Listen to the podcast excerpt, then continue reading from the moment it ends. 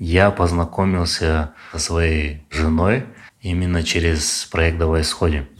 Я к «Давай сходим» отношусь как к другу, близкому человеку. Я никогда не захочу бросить его на каких-то тяжелых моментах. Видео, где он принимает подарок, и этот подарок люксовый, дорогой подарок, какой-то планшет, что ли. Мы опубликовали в Кумаш. После этого начали блокировать, жалобы отправлять нам. По поводу наших оборотов у нас варьируется от сезона всего этого от 9 миллионов в месяц до примерно 15 миллионов. Быть каким-то популярным человеком ну, у меня нету такой цели, если только не рокером. Дело в том, что крутой журналист берет хорошо. То есть это не зависит от рынка. Привет! В эфире Алима Бардашева, и вы слушаете «Коллеги Бардашьян» – подкаст о казахстанских медийщиках. Это первый и пока что единственный в Казахстане подкаст, посвященный профессии журналиста. Привет, Багдавлет! Очень рада видеть тебя в подкасте коллеги Пардашьян. А, я знаю, что история холдинга «Давай сходим» берет основу с 2012 года. И также я знаю, что до того, как заниматься сферой медиа, ты продавал смартфоны, занимался торговлей. Можешь рассказать немного о жизни до «Давай сходим»? Да, было такое дело. В первом курсе я еще тогда жил в общаге, и поэтому я думал, как бы заработать деньги на обычные свои траты. В то время у меня был друг, который занимался как раз такими э, продажей смартфонов. Я с ним поговорил и после этого тоже захотел. Единственное, я это все начал продавать своим знакомым, одногруппникам. И, в общем, я покупал телефон в оптовке, а, несколько телефонов, допустим, где-то на сумму, по-моему, 100 тысяч первый раз было. Как бы начал продавать, вроде получалось. А, в основном покупатели были это вот те же мои одногруппники. А, я знаю, что «Давай сходим» начинался с одного паблика ВКонтакте. Расскажи об этом. Да, в 2012 году, 8 мая, помню, я сидел у себя в квартире. Тогда мы жили с моим двоюродным братом и еще его одногруппниками. И все рядом вот эти ребята что-то делали, кто-то сайт создавал, кто-то каким-то левым бизнесом занимался. Я тоже хотел чем-то заняться и решил создать сообщество ВКонтакте. Перед тем, как создать, я думал насчет тематики, что бы открыть такое. У меня была проблема, я не знал, куда сходить, какие мероприятия в городе проходят, поэтому думал, значит, есть такие же люди, у кого вот такие проблемы, как у меня. Тогда вот как раз рядом со мной сидел э, нынешний партнер проекта. Я у него спросил, как бы назвать такой паблик, и он вообще не думал и сказал, давай сходим. Отсюда все началось. Я знаю, что у «Давай сходим» холдинга есть несколько сооснователей и соорганизаторов. А, и интересно узнать твои функции в холдинге и как вообще твои задачи каждодневные выглядят? А, когда мы начинали, первый партнер это был вот этот Багдавлет, в котором мы жили. Потом мы начали привлекать других партнеров. Сейчас есть Алишер Туйгулиев, еще есть Султан Капшакпаев.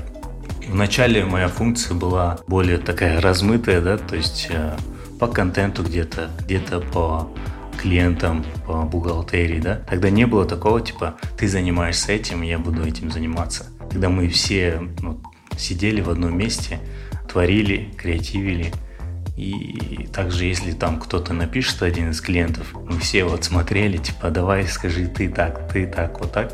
В итоге сейчас это, например, я больше занимаюсь подбором персоналов, да. Также я отвечаю за Астану, и в целом более стратегические моменты, куда мы будем двигаться, например, через год, с кем партнериться, какие идеи, новый способ монетизации. У меня больше времени уходит сейчас на это. Ты не журналист, то есть у тебя нет профильного образования. И у меня два вопроса. Первое. Так ли вообще важно иметь профильное образование, если ты хочешь открыть медиа? А второе, отсутствие образования тебе мешает или наоборот тебе так лучше?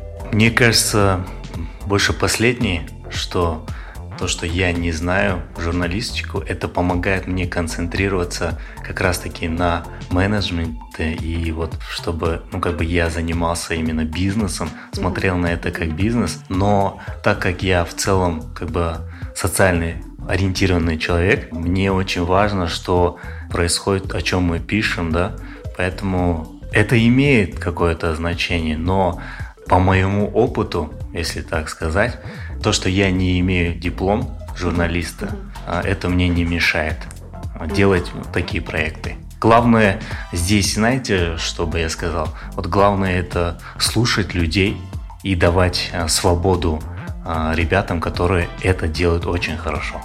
Вот это, мне кажется, самое главное.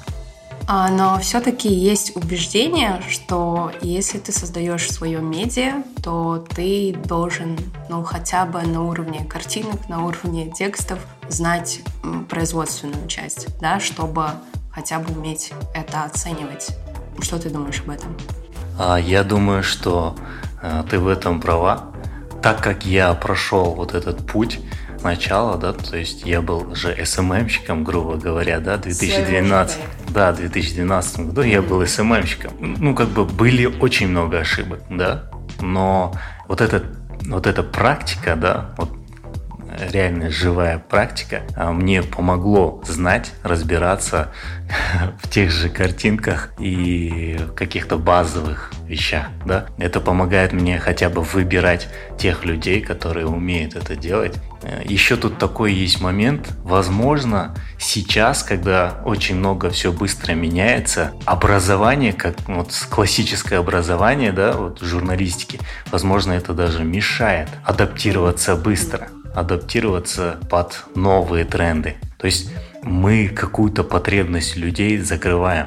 Хоть и, ну, как бы, я не журналист, но мы помогаем, мы решаем эти проблемы. Например, тоже передаем информацию а, легким путем, а, понятным путем. Расскажи, как сходим пережил пандемию и карантин, и были ли сокращения, упали ли рекламные доходы? На самом деле пандемия очень сильно повлияла. То есть э, где-то на 50% у нас упал доход. Насчет команды, да, то, что э, сократилась ли она, э, нет, не сократилась, но это был какой-то вот жесткий шапалак, да, чтобы мы наконец-то начали немножко по-другому думать, и это был дискомфорт, поэтому это поменяло нас. У нас а, на самом деле команда не такая большая. Мы не сокращали никого. А, единственное, ну, пришлось отказаться от бонуса. Но доход был такой, что а, зарплатный проект мы легко покрывали. Ну как легко? Покрывали. На наш контент пандемия повлияла ключевым образом. То есть где-то на 70% мы поменялись. И тот же, например, на, по новостным пабликам нам пришлось очень много чего поменять, ориентироваться да, на э, запросы, которые вот во время пандемии больше интересуют народ. Да. И те же качества людей, например, качество сотрудников, которые, как сказать, э, до этого мы, например, были ориентированы на больше такой текстовый формат, а сейчас э, мы потихонечку уже переходим на видеоформат, где это ну, как бы целесообразно. А, знаешь, я слушала вот перед интервью подкаст «Заварили бизнес», и там была очень крутая мысль. Один предприниматель рассказывал о том, что им пришлось многое сокращать в плане расходов, и тогда они поняли, что действительности от некоторых вещей они могут и после пандемии отказаться. Оказывается, эти вещи лишние. У тебя такого не было? Мы думали, что офис нам не нужен. То есть мы можем удаленно делать. Но в итоге для контентчиков, для креативного отдела очень важны живые коммуникации. Вот смотри, в пандемию очень многие, ну, все редакции, да, ушли по домам работать. И тут вопрос о том, не оставаться ли нам в своих же домах, да, и просто э, не быть виртуальной редакцией. Зачем нужен офис, если э, все, что необходимо для работы, это ноутбук и интернет? А, очень такой интересный вопрос, который я себе каждый раз задаю, когда оплачиваю аренду за офис. Вот. Но а, в итоге, как бы, все-таки я склоняюсь, я не уверен, но я склоняюсь к тому, что, например, у тебя в доме нету какого-то а, места, да, как полноценный офис, да, куда никто не заходит, где ты действительно можешь работать, такого пока нету места, сложно. Сложно. Здесь на самом деле у нас в редакции работают еще семейные люди, у которых есть дети, ну, как бы не у всех там, допустим, огромная квартира, либо огромный дом, да, где они могут наедине остаться и спокойно работать. Ну, если вот реально смотреть, нету у нас уголков, да. Поэтому я думаю, здесь очень много факторов, которые влияют. И пока все это не решится, я думаю, все-таки офис будет актуальным. На самом деле, ты должен быть очень дисциплинированным человеком, чтобы встать рано утром, во-первых, как положено, подготовить свое рабочее место и начать что-то делать. Когда ты дома, ну, я не знаю, в кофейнях работать, да, или там в каких-то пространствах, вот ну, более-менее, да, но и то сейчас заведение, ну, сейчас тоже под большим вопросом mm-hmm. они стоят, да, не всегда удобно. Я не помню сколько, но я знаю, что это очень много миллионов стоил, э, стоила разработка вашего сайта. Напомни, сколько это было? Больше, Больше 15 миллионов, по-моему. И еще приложение во сколько, во столько же вышло?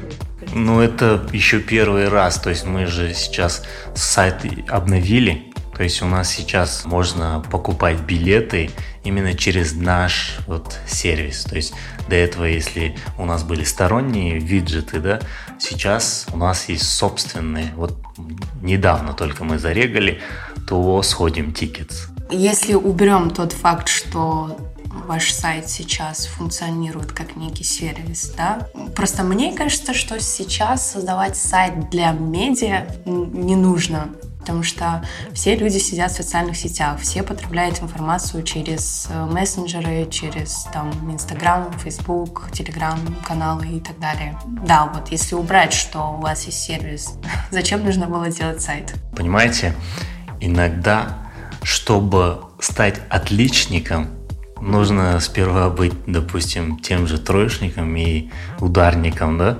Поэтому вот э, почему такая аналогия? Потому что, чтобы создать крутой сервис, где человек может быстро купить билет, тебе нужно сперва сделать хороший сайт. Понимаете? Это по-любому нужно, например, э, в том же нашем сайте больше э, материала, больше э, функций, то есть там удобнее, нежели чем получать информацию, например, наших, на наших соцсетях.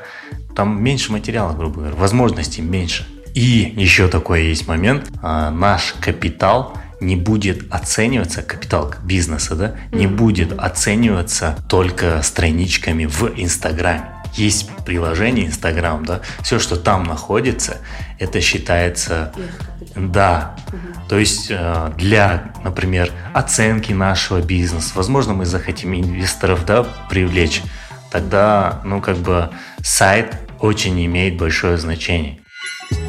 Кстати, этот подкаст создан при финансовой поддержке представительства IWPR в Центральной Азии, а именно в рамках проекта развития новых медиа и цифровой журналистики. Содержание этого выпуска, взгляды, мнения и их интерпретация принадлежат мне, автору подкаста, и могут не отражать официальную позицию IWPR. Спасибо, что помогли подкасту коллеги Пардашьян состояться. Ты сказал, что в том числе ты занимаешься HR.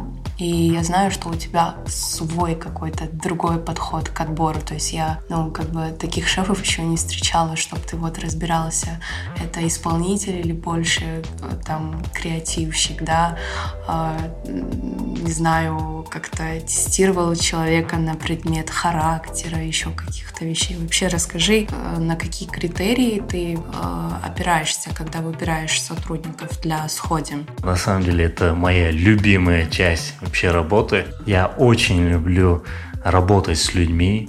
Вот у меня внутреннее какое-то есть желание узнавать человека и развивать. Меня очень мотивирует, когда на моих глазах растут люди в плане профессионализма, да. В этом мне как бы помогла книга э, Ицхака Адизеса «Идеальный руководитель» и как не существует этого человека. То есть э, нету идеальных людей, нету идеальных руководителей, есть подходящие люди. Там он говорит про то, что есть четыре типа людей. Это, например, первый тип производитель, второй тип администратор и третий тип это творческий, то есть креативный, угу. и четвертый это интегратор. На самом деле, чтобы сделать любую стратегическую или не стратегическую задачу, вот эти четыре фактора должны быть. Например, ты можешь себя здесь увидеть, например, производитель это тот человек, который вообще не думает, он сделает сразу. У него акцент на что-то сделать. То есть, если ты будешь думать, наверное, круто, например, купить лампочку. Этот человек идет и уже покупает. То есть этот человек производитель. Есть второй тип, это администратор. Это тот, который все планирует заранее. Он скажет производителю, остановись.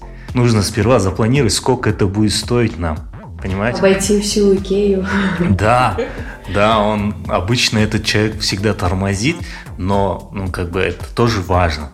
А третий тип это креативный. Это тот человек, который сказал в целом нам, а, ну как бы необходимо купить лампочку, да, потому что, ну как бы он такой понимает, что нужно, да, вот это первый толчок дает. А четвертый – это интеграторы, это которые вот объединяют всех их, типа, чтобы они все друг друга слушали, понимаете?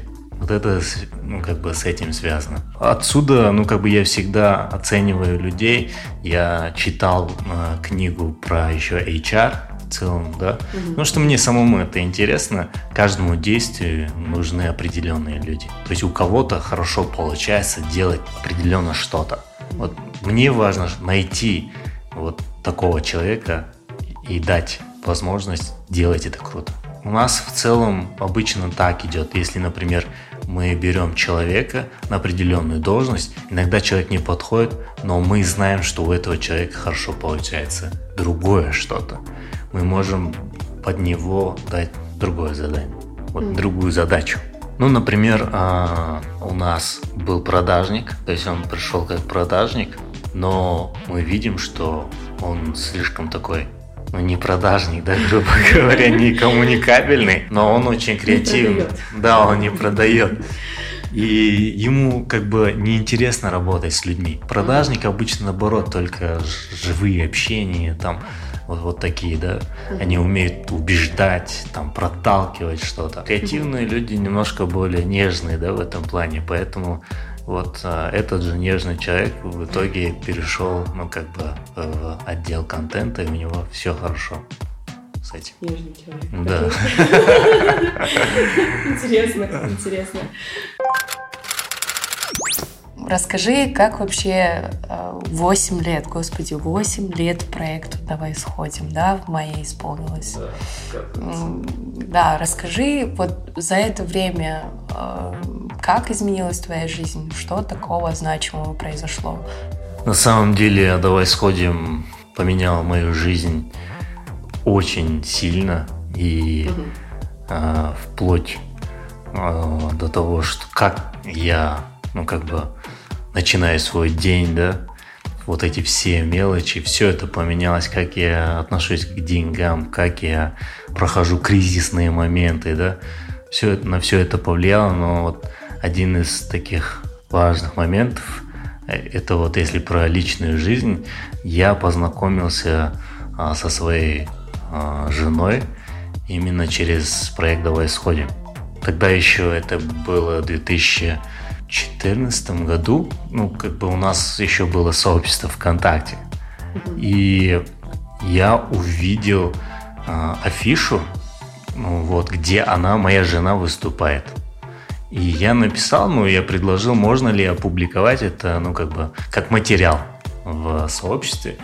И в итоге она с радостью согласилась, и э, нам тогда нужно было еще дальше сотрудничать, да, и мы вот так встречались, и в итоге, ну, как бы, грубо говоря, мы влюбились, да. Вот, и вот поэтому в целом влияние на мою жизнь огромное. Да, вокруг этого крутится как будто бы моя жизнь, да, вся жизнь. Круто, круто. Вообще, говоря про 8 лет, я очень часто замечаю, что именно вот в Алмате запускается очень много проектов и очень много новых заведений. И причем это всегда так ярко, броско происходит. Потом проходит там в лучшем случае два года, и все, нет проекта. Как, во-первых, молодым людям развивать в себе стратегическое мышление и как научиться работать и делать проекты системно. Расскажи про свой опыт. Я тоже очень много замечаю такие проекты, открываются вроде очень классные, но через какое-то время это все, ну, как бы, грубо говоря, затухает. Я думаю, что здесь это, конечно же, гипотеза, я не могу точно говорить, но я думаю, что это связано, во-первых, человек а, не занимается любимым делом. Человек делает это, чтобы получить что-то, либо это деньги, либо это признание, либо это еще какие-то другие причины. То есть, ну, чтобы самоутвердиться, возможно. Когда человек любит свое дело, он старается, чтобы проект жил действительно, он относится к проекту. Например, я к «Давай сходим» отношусь как, я не знаю, к другу, близкому человеку. Я никогда не захочу бросить его на каких-то тяжелых моментах, где, ну, как бы, вот, ну, твой друг как будто. Ты же никогда не захочешь бросить его. Вот. Есть еще другие причины, например, как вот партнеры. Если проект зависит очень сильно от одного человека, вероятность того, что этот проект закроется, очень высокая. То есть э, нету взаимозаменяемости. К примеру, это есть импульсивность, да? Обычно импульсивность по вот Адизесу, как вот по этой книге, импульсивность, она характерна для креативного человека. А системность – это про администратора, который будет говорить не прыгай туда-сюда. У нас есть задача, у нас есть цель, у нас есть миссия. Давай по ней спокойно двигаться. Но если, ну как бы здесь нужен баланс креативный человек, вот, например, партнер, мы с моим другом открываем бизнес. Если мы оба импульсивные, тогда проект просто закроется, как минимум, да. То есть я правильно понимаю, что нужно просто окружать э, в команде себя нужными людьми с разными функциями, с разным темпераментом? Абсолютно верно, и это должно быть даже очень сильно разными. То есть, если ты, например, ты креативный, там быстрый, ты должен искать медленного, некреативного человека. Понимаете? Но у вас должна быть общие интересы, тогда вы только можете строить что-то вместе. А у нас бывает такое, типа, если этот чувак с тобой согласен, да, он типа, ой, молодец, давай, круто, твоя идея хорошая. Вы вместе в этот же колодец упадете.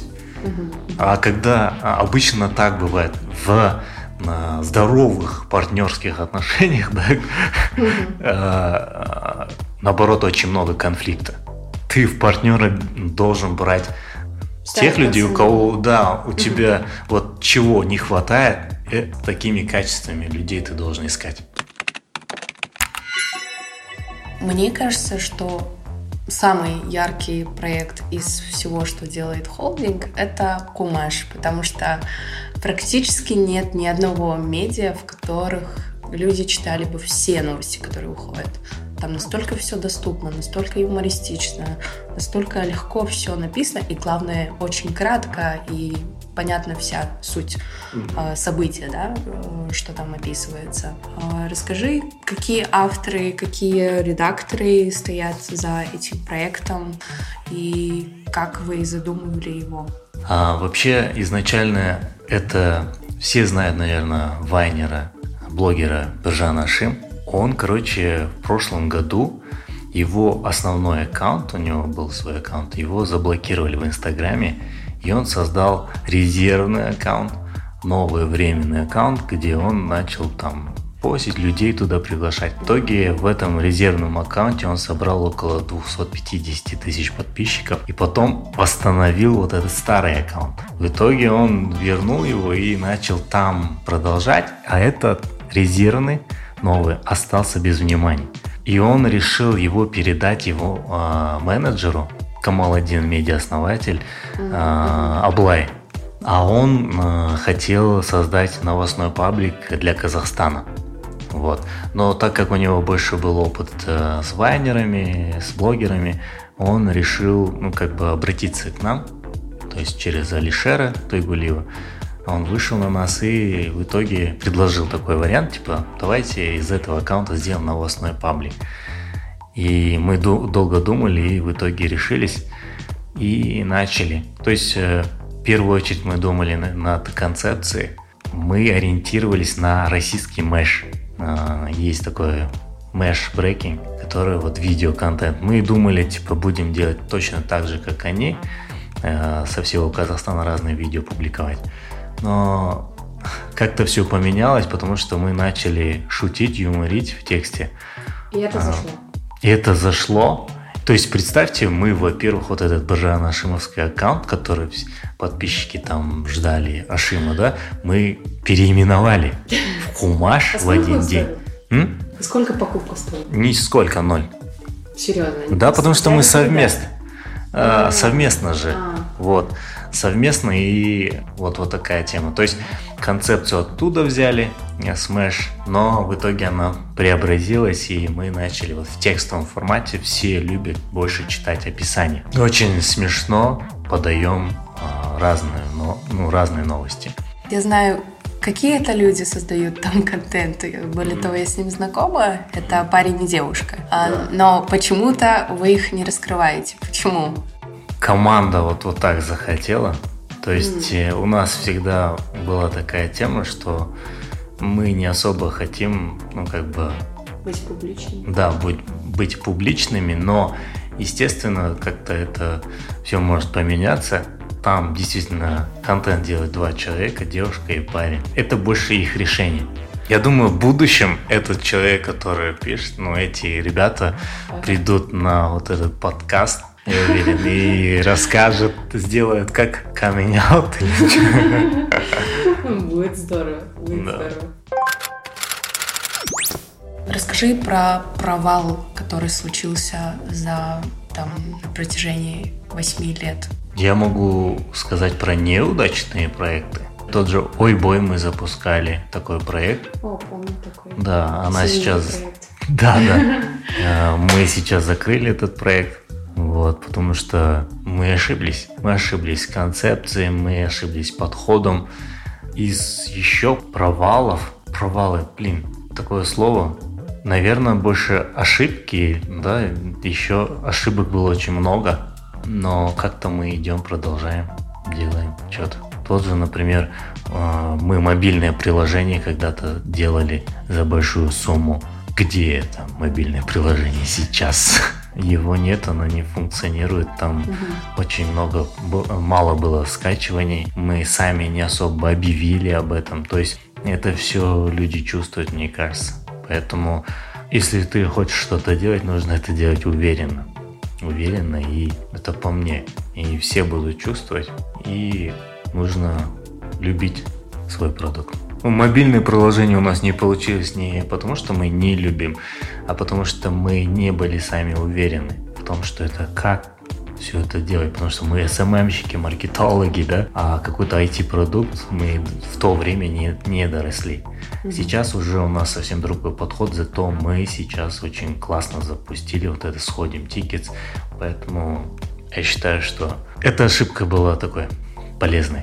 Еще один из а, наших а, фейлов а, было то, что а, в Меге в Астане в Меге должен был быть фейерверк. И мы про это написали у себя на страничках. И, ну, как бы аудитория у нас большая, люди там смотрят, доверяют. Все запланировали этот концерт, а когда вот прям перед фейерверком, вот 10 часов, по-моему, этот фейерверк должен был быть, отменили фейерверк из-за погодных условий, и из-за этого все, все вот эти жалобы, а, все, а, как сказать, все претензии людей а, взвалились на нас, как на информационную площадку, да, и вот тогда, ну, как бы мы поняли, что всегда нужно а, проверять информацию несколько раз. Особенно вот именно фейерверки почему-то вот всегда такие.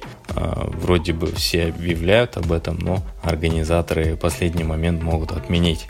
Поэтому всегда мы ну, как бы осторожны сейчас с этим. В основном э, из-за вот этих всех, ну как бы э, обид все родители были злые и в комментах, и в дайрект нам, и звонили нашим менеджерам, говорили про то, что мы типа обманули. Вот мы сейчас стоим, а, ждем фейерверк, дети плачут. И в тот момент, конечно, нам было очень-очень трудно, да. Помните, Замаким Тараза, он а, опубликовал ну, короче, где-то вышло инфо, э, видео, где он принимает подарок, и этот подарок, ну, типа такой, ну, люксовый, да, типа дорогой подарок, какой-то планшет, что ли, что-то такое. Мы опубликовали в Кумаш. После этого, ну, как бы начали блокировать, жалобы отправлять нам. И там люди начали звонить, разные люди, можете удалить, все такое. Мы не удалили. Мы не удалили, антикор заинтересовался и начал изучать антикор, и в итоге вот это наше видео опубликовал Тенгри News. Вот, примерно так было.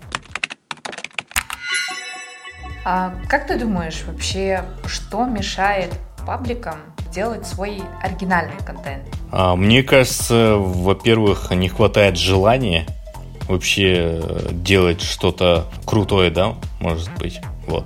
А, наш подход немножко отличается. У нас есть целая команда из 30 человек. Там есть копирайтеры, СММщики, а, свои дизайнеры, да. Поэтому, ну, как бы у нас мы всегда хотели что-то хорошее сделать. А в других пабликах, скорее всего, этим занимаются такие, как сказать, любители, да. Ну, это не, не профессионалы, мне кажется которые делают паблики, да, и там можно, ну, как бы, а, там может работать один только человек, как копипастит, и ему достаточно этого. Вот. Мне кажется, отличие в желании. Расскажи в цифрах, во-первых, сколько проектов сейчас есть внутри холдинга, давай сходим, и какой сейчас оборот?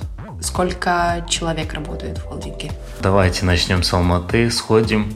Алматы, Алматы Today, потом сходим Астана, Остановка 98, Шымкент онлайн, сходим Шымкент, сходим Караганда, сходим Ахтубе, а потом есть Бишкек онлайн и сходим Бишкек, и есть Кумаш, еще Мурзилка, это вот для афиши для детей. В двух городах, ну, около 13 проектов. Это вот по «Давай сходим». Потом есть, ну, как бы отдельные проекты, ну, как бы, которые со мной связаны больше. Ну, это вот Грандский Z и Conan Doyle. Conan Doyle это проект, который в формате мемов, э, видео мемов передает ситуацию в Казахстане, какие-то приколы, связанные с традицией в Казахстане. Но там у нас миссия поменять самосознание, самоидентификацию нашего народа, потому что у нас есть очень много устаревших традиций, которые абсолютно не нужны, да, и абсолютно ненужные привычки нашего народа.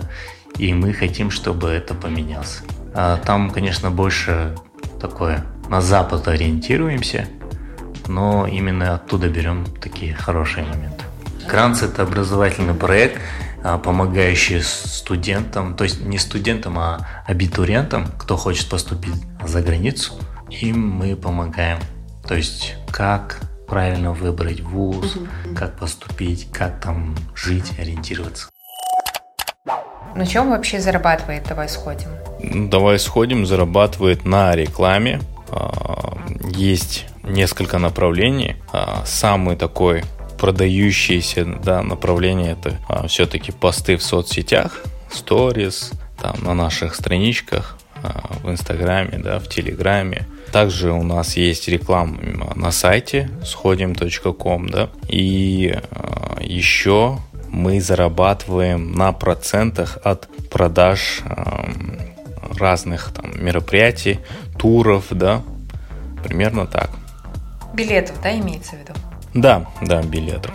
Вот. Это, ну, в целом недавно мы запустили а, такую функцию. До этого у нас а, мы сотрудничали, сотрудничали с Тикетон, а сейчас у нас как бы собственный билетный сервис есть. А по поводу а, наших оборотов, там у нас варьируется от сезона всего этого от а, 9 а, миллионов в месяц до примерно 15 миллионов. Но это 15, это когда прям круто. Как вы находите рекламодателей? Все началось с того, что вот когда я создал вот это сообщество в 2012, давай сходим. Люди мне обращались, давай вот это опубликуй, это организаторы разные люди. И в один прекрасный день мне написал диджей, и он типа попросил, брат, опубликуй это за 2000 единиц. А, да, я помню да. Да, да. Ну, ага. вот отсюда уже я поменял мышление, что, ну, как бы от этого можно зарабатывать. Угу. И в итоге вот так пошло. А, люди, на самом деле, у нас идет контент-маркетинг, все понимают, что сарафанные, да, во-первых, и контент-маркетинг.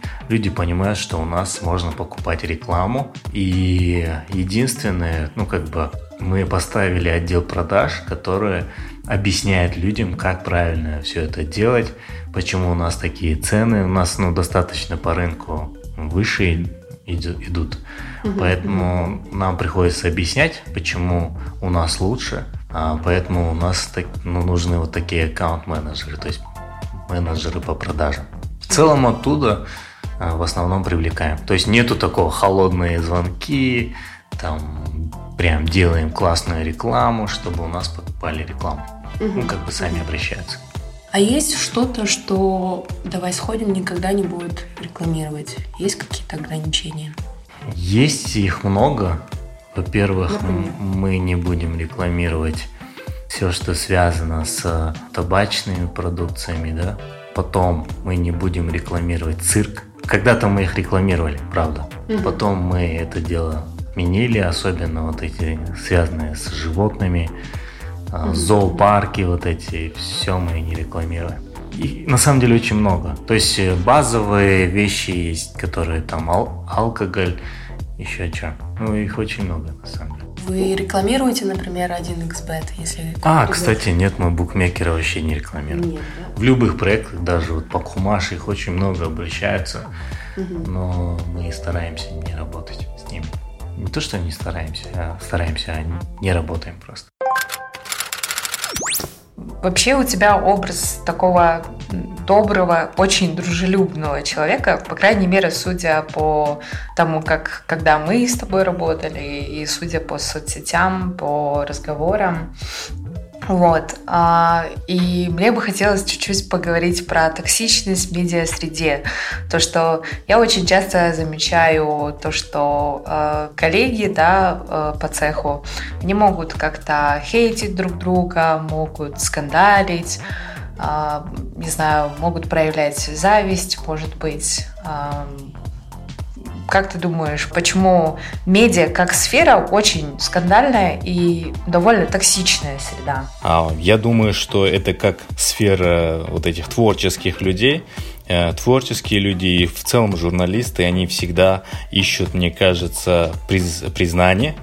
И там работают именно такие люди, которые вот э, как жаждет, да, именно признания.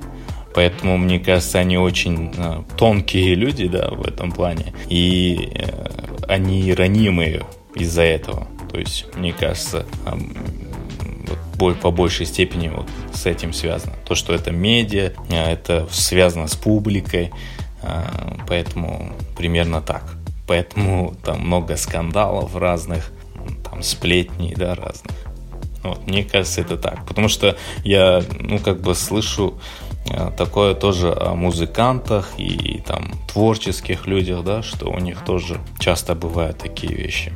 Сам я по себе, я тоже на, имею вот именно э, качество завидовать, да, что иногда я думаю, что это э, хорошо, если это в меру, да, то есть э, человек, мне кажется, зависть помогает людям идти вперед, ну, в, э, в нужных мерах, да, правильные правильных дозах, да, а, но перебарщивать нельзя. Были ли у тебя когда-нибудь выгорание и как с этим бороться? Потому что я, особенно в последнее время, это такой э, пандемический ПТСР как будто бы. То есть я очень часто вижу сторис, как люди жалуются, э, именно, да, журналисты, редакторы, да, мои знакомые жалуются на то, что они не высыпаются, что у них депрессия, что у них ничего не получается, все валится, все ужасно. И мне кажется, что э, из-за большого потока информации медиаспециалисты очень повержены да, к э, таким вещам. А, поделись своим опытом. Были ли у тебя э, такие моменты в жизни? Если да, то как ты с ними борешься? Э, классный вопрос на самом деле. Очень часто со мной такое происходит. И в целом это началось э, даже не последние годы, а вот 3-4 года назад. А, потому что в целом слишком много информации, да, ну, как бы моя вся жизнь, вся работа, ну, как бы в телефоне, да, грубо говоря, в Инстаграме. Из-за этого, ну, как бы действительно очень много информационного шума. Нужно, нужно это контролировать. А, я не скажу, что я в этом там крутой специалист, но я стараюсь э, делать медитацию, еще делать, ну, как бы digital detox, да, это называется, да, ну, как бы отключаешься от всего и посещаешь себя, ну, как бы одиночество. Я недавно смотрел видео, как раз это мне очень хорошо помогло. Э, сейчас, например, сложно восстанавливаться. Есть э, сколько? Четыре, четыре способа, да, это сделать. Это первое, хорошенько высыпаться. Сон, да, здоровый сон – Второе – это активный образ жизни, спорт э, и одиночество. Кстати, вот это меня удивило. Первые два пункта это понятно, а третье вот одиночество. То есть, грубо говоря, если ты поедешь куда-то сам один и там будешь заниматься спортом и хорошо спать, ты быстро восстановишься. Для предпринимателей, для ну, как бы бизнесменов это вот обязательно правильно тратить энергию. Мы по-любому не идеальные, но все почему-то хотят, ну, как бы, ну, у нас внутреннее, да, желание у людей быть идеальными. Но это невозможно, поэтому нужно это понимать, принимать, что мы не идеальны. И давать себе отдых, паузу. Плюс еще здесь же есть вот этот перфекционизм, да, мы все хотим сделать прям круто. Из-за этого мы тратим очень много энергии. И также нужно отдыхать. Медитация очень помогает, но все-таки сон, спорт и э, одиночество, природа – это, ну, как бы, мне кажется, самое то. Поскольку «Давай сходим» больше ориентирован на ивенты, и у меня всегда был интерес. То есть почему «Давай сходим» не организовывает свои собственные мероприятия, выступает просто как площадка для размещения мероприятий, а не для организации. А, почему? На самом деле а, мы всегда стремились э, делать мероприятия и ивенты, но ну, а, мне кажется, что до этого еще немножко рановато. Мы пару мероприятий организовали, и в целом, ну, как бы были свои расходы, а, мы продали билеты, ну, как бы вышли в прибыль чуть-чуть, да, но э, а, все-таки у нас еще не хватает опыта делать, ну, как бы большие мероприятия. В будущем, мне кажется, мы будем организовывать, потому что, ну, как бы у нас как раз билетный сервис свой собственный, аудитория, и дело, ну, как бы осталось за малым, да, например, собрать вот эту аудиторию, организовать какой-то крутой концерт, и все.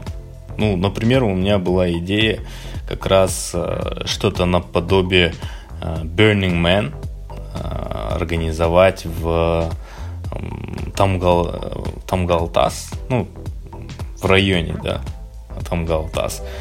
Либо, ну, вообще круто было бы это мероприятие организовать в Мангистауской области.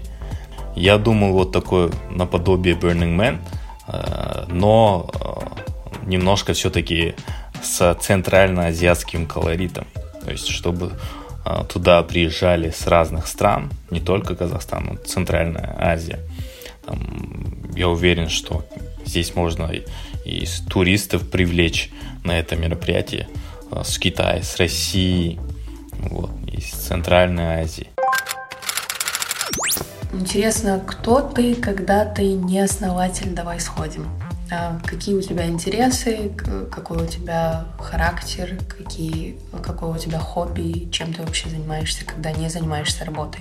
Um, я провожу время с женой, это вот в основном. Потом я люблю геополитику, то есть э, мне настолько нравится это все, я могу часами смотреть Э, и читать на тему геополитики, геополитика в плане разных стран, не только Казахстана, там, ну, Казахстан как такого, она такая скучная геополитика. Вот. А потом я играю в PlayStation. я люблю играть в FIFA. вот. Потом я люблю природу, путешествия. Я, я бы очень хотел именно этот пункт улучшить в стране имеешь туризм? Нет, туризм вообще ну, в смысле улучшить у себя, то есть э, а, путешествовать самому. Путешествовать, да-да-да. Знаешь, я очень привыкла видеть э, медиа-менеджеров, которые очень сильно занимаются личным брендом, которые вот очень много дают интервью, очень много обучают, очень много проводят вебинаров, курсов, вот эта вся движуха, а у тебя как-то все очень размеренно, как-то слишком дозировано, а, и в целом ты не самый публичный человек. То есть а, я могу ту же Исану Шин встретить на какой-то тусовке, а тебя никогда нигде не встречала. Почему так? Почему так? Эм, мне кажется, просто это не моя сильная сторона. У меня очень много проектов, которые связаны с аудитории, да, но я сам не особо люблю это дело. Ну, какая-то узкая аудитория, которая мне нужна, они меня знают. А быть каким-то популярным человеком, ну, у меня нету такой цели. Если только не рокером. Да, кстати, Багдавлет играет очень круто на гитаре и поет. Спасибо. Как ты думаешь, а, молодым людям, которые сейчас только заканчивают школу, там в старших классах находятся, а, стоит ли им вообще выбирать профессию журналиста, пиарщика или в целом выбирать медиа как специализацию? А, мне кажется, Дело даже не в этом. То есть стоит ли что-то выбирать, это угу. не вопрос, например, типа журналистам или там бизнесменам или там инженерам, да. Угу. То есть не, мне кажется, не так нужно задавать себе вопрос. Для молодых ребят нужно задавать, что ты хочешь делать. Ну, как бы это ни банально было, но mm это так. Ты, если ты хочешь быть журналистом, ты должен это делать. То есть, если тебе это интересно, тебе это нравится, тогда нужно в этом направлении вкладываться. Даже если мало платят, даже если цензура, ужасный закон о СМИ и все такое. Даже если и так, да. Ага, окей. Дело в том, что крутой журналист берет хорошо. То есть это не зависит от рынка.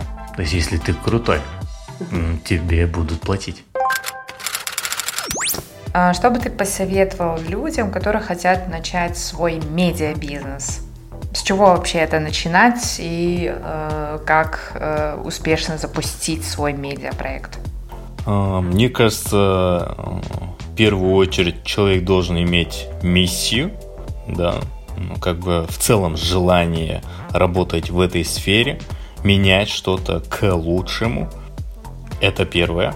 Во-вторых, а, всегда, ну, как бы, не, ну, действовать, то есть а, не бояться каких-то ошибок, да, ничего страшного, если а, что-то не получится. Страшно, если ты это не попробовал, да. Ну, как бы это банально не было, но это, ну, как бы рабочая схема. И просто это еще касается очень таких многих талантливых, умных людей, которые в целом, если они будут делать, они прям классно все будут делать, но из-за того, что они слишком критично относятся к себе, такие люди обычно не начинают, не действуют, поэтому я бы посоветовал действовать. И в завершение можешь посоветовать три книги по бизнесу, по саморазвитию или по стратегическому мышлению? Первая книга, которая мне помогает стратегически мыслить и оставаться верен своему делу. Это э, книга Толкин э, «История Средиземья». Ну, «Хоббит», «Властелин колец». Миссия, у ребят была миссия, они шли до конца, то есть они верили. Но никто вначале в их не верил, не верил. Это хоббиты. Там страшное у них страшный был маршрут, но они достигли своего. То есть, ну, они поверили, поверили в свое сердце, во что-то хорошее, да, то, что ну, у них была какая-то большая миссия. И бизнес это то же самое.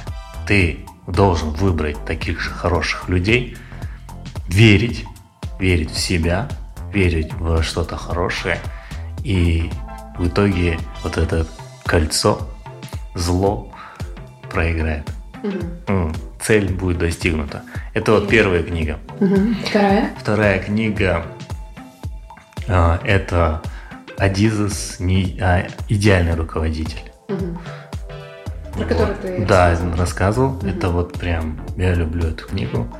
И третья? Третья это от хорошего к великому. Автора не помню. Ну, это популярная книга. Это про то, что а, чем отличаются великие компании от хороших. И там, короче, автор, у него есть исследовательская группа, они изучали очень много компаний с 50-х годов, что ли, и выбирали вовнутрь, в кухню, прям изучали статистику. Там очень много анализа, и там написано про то, что чем они отличаются, великие компании от хороших. С вами была Алима Пардашева и подкаст «Коллеги Пардашьян». Спасибо, что были с нами и надеюсь, что вам было интересно нас слушать. Следующий эпизод выйдет через неделю, ну а до тех пор подписывайтесь на телеграм-канал Пардашьян, снимайте сторис с впечатлениями от этого выпуска и отмечайте аккаунт А Пардашьян в инстаграме. До скорого!